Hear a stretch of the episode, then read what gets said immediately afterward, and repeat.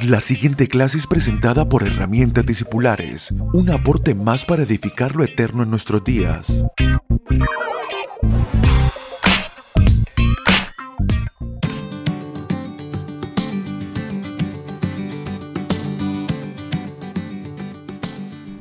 Saludos amados, esta es la clase número 9 de herramientas discipulares.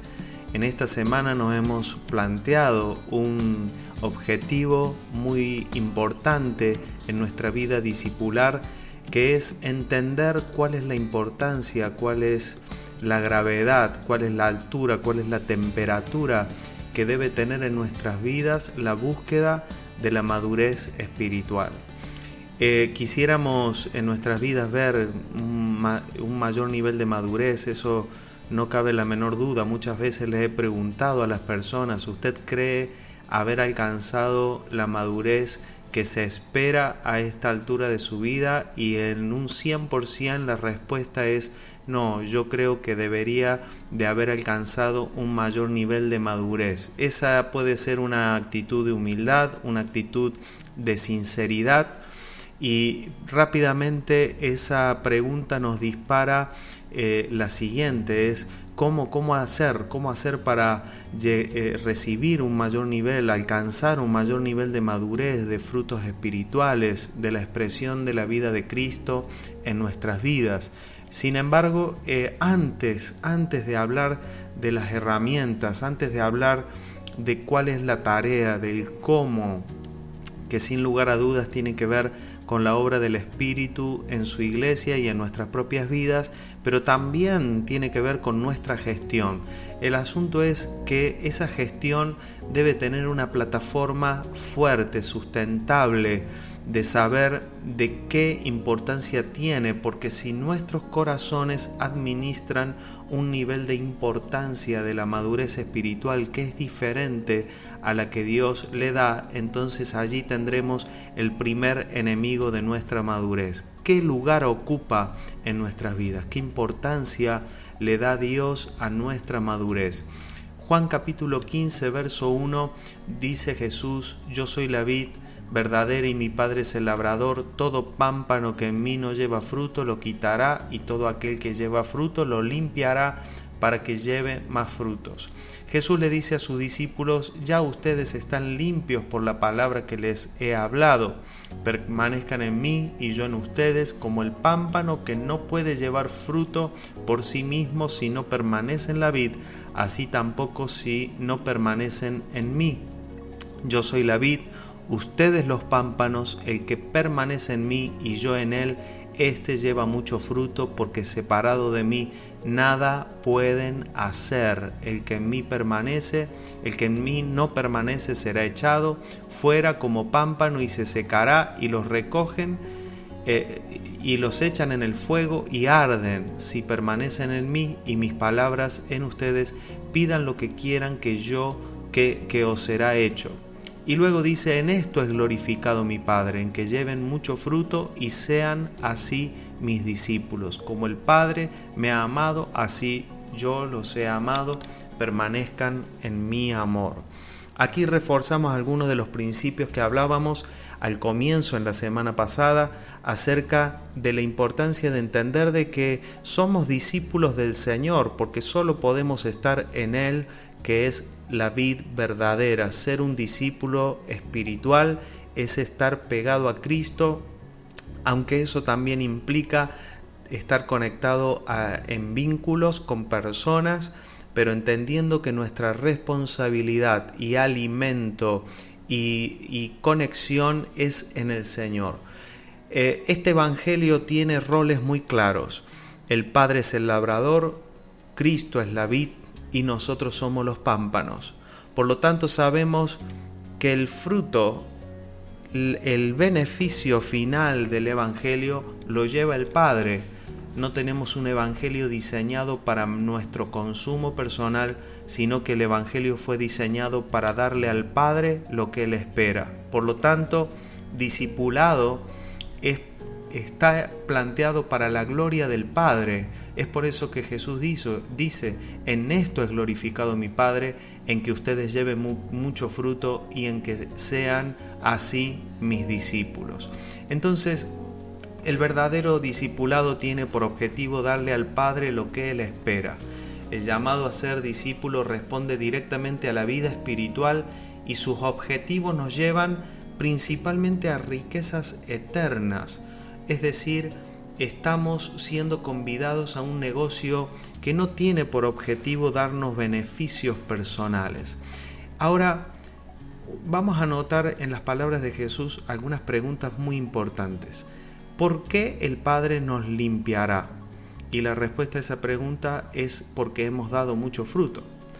La, siguiente pregunta es ¿para qué el Señor nos limpiará? Y es, la respuesta es para que demos más fruto. Es decir, el, Padre nos limpia para llevar más fruto y el Padre nos limpia porque ya ha visto fruto en nosotros. Es por eso que fruto es lo primero. En la semana que viene vamos a concentrarnos en hablar acerca del fruto del Espíritu, pero nos adelantamos en notar que la importancia de la madurez tiene que ver con las expectativas de Dios. Y esta limpieza de la cual habla Jesús no, es, no tiene que ver con la limpieza de nuestros pecados o de nuestros errores. De hecho, si consideramos que Jesús está hablando de una persona que está inserta en la vida de Cristo, eso es lo que produce la salvación por la fe en nuestras vidas. La limpieza de los pecados debió hacerse antes porque de ninguna manera el Señor aceptará pecado en sí mismo, con lo cual en la cruz de Cristo fuimos hechos limpios de todo pecado y de toda naturaleza de pecado. En el Espíritu somos santos, somos puros, hemos sido purificados en el Señor. Ya vamos a hablar más adelante acerca de esto, pero quiero hablar acerca de esta limpieza, la limpieza que necesitamos para ser discípulos del Señor. ¿De qué debe ser limpio un discípulo? De todas aquellas cosas que se llevan nuestras fuerzas, nuestro tiempo, nuestros pensamientos, pero que no producen madurez en nuestras vidas. Es decir, ocupan espacio, ¿sí? Como cuando uno va a limpiar una planta para que dé fruto y uno ve cuáles son las ramas que no tienen fruto, cuáles son las ramas que no tienen flores y yo puedo anticiparme de que no darán frutos y, están allí y se llevan parte de la savia pero no producen resultado. Y, si no en una misma rama, eh, en ciertas plantas, eh, las, ramas, las ramas deben ser limpiadas cuando tienen demasiadas hojas para que lleven el fruto que tienen que llevar. Entonces, este es el paralelo perfecto de la limpieza que necesitamos recibir en el Señor. Es una limpieza de ser despojado de conexiones equivocadas, de donde el Señor comienza a darnos la fuerza para producir más, donde el Señor comienza a habilitar los espacios para que el trabajo produzca más, porque ve en nosotros una producción de frutos espirituales esa limpieza es extraordinaria, no es la limpieza de algo que duele o que Dios nos quita cosas negativas, sencillamente limpia nuestros días porque sabemos que un verdadero discipulado requerirá todo de nosotros, pero estamos hablando de los negocios del Padre. Esto es cuando nuestras vidas están enfocadas en lo correcto.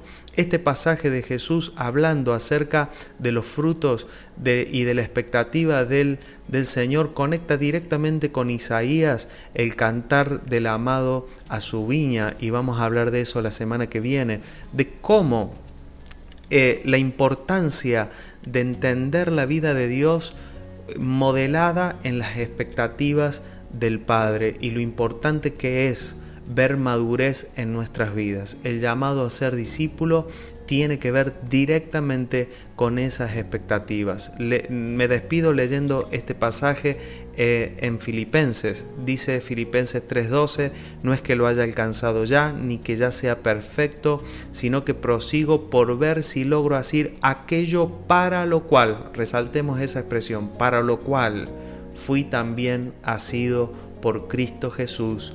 Pablo había descubierto de que fue alcanzado por el Señor, pero que ese alcance, ese, esa captura que el Señor hizo hacia su vida tenía un propósito, tenía una expectativa de parte de Dios. También lo dice Pablo a los Efesios. Dice que es necesario en Efesios capítulo 1, verso 17, que se alumbren los ojos del entendimiento para que sepamos cuál es la esperanza a la que Él nos ha llamado, es decir, cuál es la expectativa de Dios, qué espera Él de nosotros. Por lo tanto, meditar en este día acerca de la expectativa de Dios lo provocará a usted a entender la temperatura y la importancia de su madurez. Hasta la próxima clase. Chau, chau. Puede comunicarse con nosotros a través de nuestra página web www.herramientadiscipulares.com o vía mail a herramientadiscipulares.gmail.com. Síganos a través de las redes sociales en YouTube, Facebook e Instagram como arroba Abel Gracias por estar aquí.